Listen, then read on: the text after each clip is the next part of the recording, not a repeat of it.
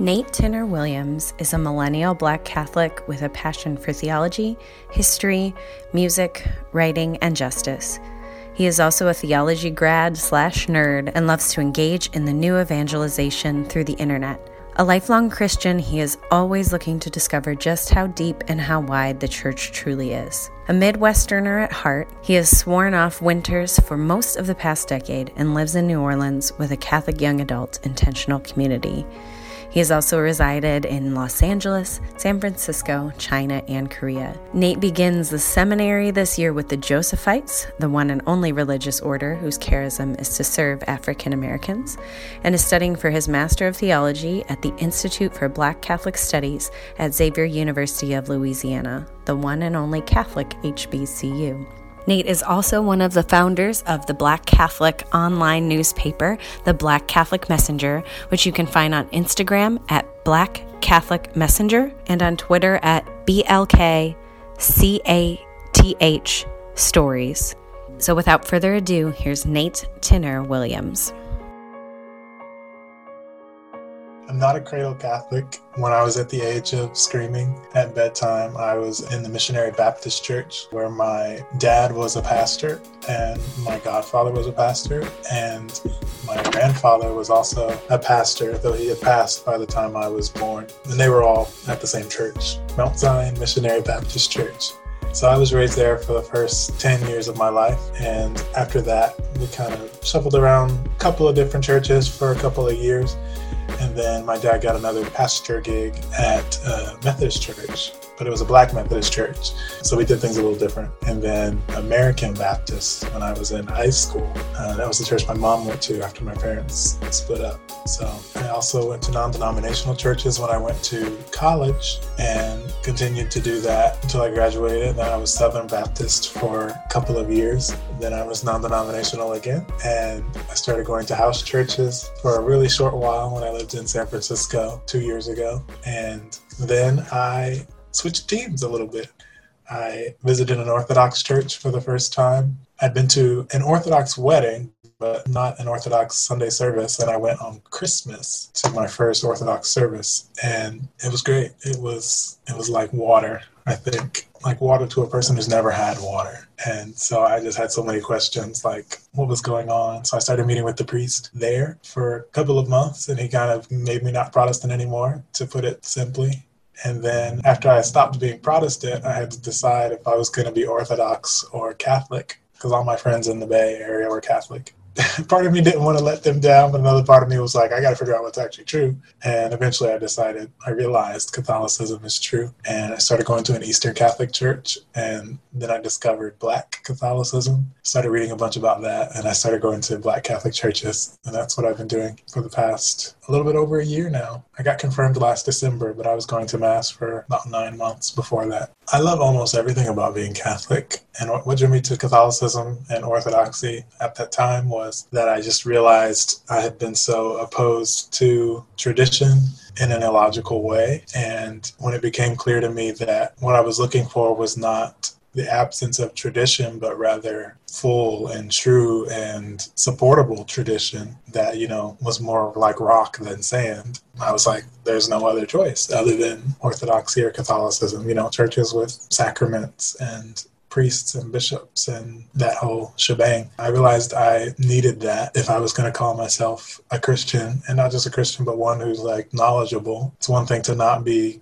Catholic or Orthodox because you don't know any better. It's another thing to, you know, do all the reading and still say no to what you realize is true. Yeah, the truth attracted me. You know, one thing that I was really searching for before I became Catholic was church community where it wasn't just Sundays. Because when I was growing up, we were at church a lot and I didn't value that. And when I became an adult, I was like, I was really craving that. But not all Protestant churches are really like that and certainly the ones I was in were not really like that. And there were not a ton of opportunities to, you know, get together with people that you see on Sunday. So In Catholicism, one thing that's been really cool is the fact that you can go to church every day, which may not be like super community oriented. You may not be chit chatting with a ton of people after uh, after daily mass, but even so, like there's that opportunity. There's certainly that. I, I think that's a major benefit of Catholicism. And for a while, really up until the pandemic, I was going to mass every day because a I live in a city where it's definitely possible. There's churches everywhere, and b because when I lived in San Francisco, it was so enriching for me to just go every day to be in that routine and to experience the mass. Even for most of the time that I was attending, I wasn't a I wasn't confirmed yet, so I couldn't receive the Eucharist, but it was still awesome to be there every day. So that's one thing I really love is daily mass, and I don't think a lot of Catholics go, but I think people that can should because it's awesome. Why would they have it unless it was meant to benefit us and bring us closer to becoming saints ourselves? Speaking of saints, I do not really have a favorite saint. However, Saint Francis, his feast day is on my birthday, and he was probably the first saint I ever asked for help because my friends told me that I should. And I think he had a major part in me becoming a Catholic and applying for the priesthood. So, shout out to St. Francis, even if I'm not ready to call him my favorite saint yet. He's been very helpful.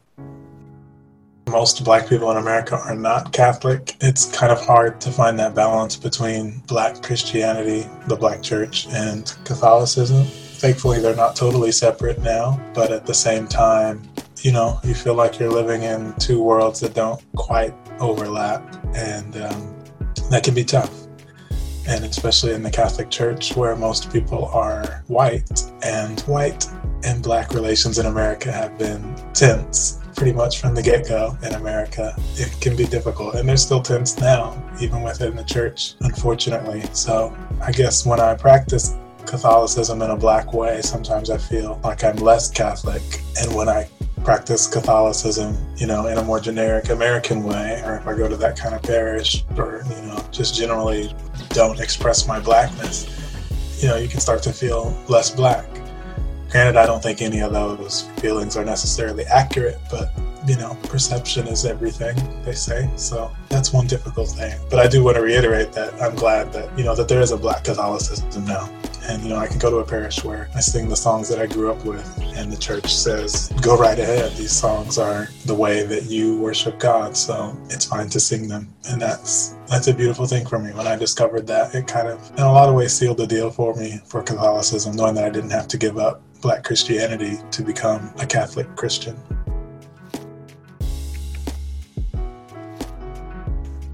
I do love history and research and writing, and those things have already come in handy. As a Black Catholic, I've been doing quite a bit of writing on the topic, and I just did my first video on the topic over this past weekend. I gave a talk at a retreat that my friends were putting on in Bay Area, so that was cool. Being able to use my gifts and the things that I already know and the things that I'm learning more about now to teach people about Black Catholicism has been really awesome. You know, we have so many people doing that in Black Catholicism, so it's not like I'm special in any sort of way, but I enjoy doing it. And if I can bring a perspective that's unique, I certainly want to do that. And I hope that what I've been doing so far is is bringing that. I also love music, and music is an important part of everybody's Christianity, but Black Christianity perhaps in a special way. I'm really passionate about the way that Black Catholics use music in the Mass and outside of Mass. And, you know, I think there's definitely more, what I want to say is there's more work to be done, but that kind of sounds like it might be disparaging the work that's already been done. But I do think that there's new and even more exciting ways that we can use music in Black Catholicism. So I'm excited to help with that in any way that I can in the future. Maybe I'm dreaming, but. we shall see. And I'm also applying for the priesthood, so I guess the gifts required for that are important as well. Hopefully, I have them and the Josephites agree to accept me. If they do, then that's some more gifts that I bring to the table. Something I happen to be thinking about lately is the fact that Catholics like to focus a lot or talk a lot about the fact that, you know, the gates of hell will not prevail against the church.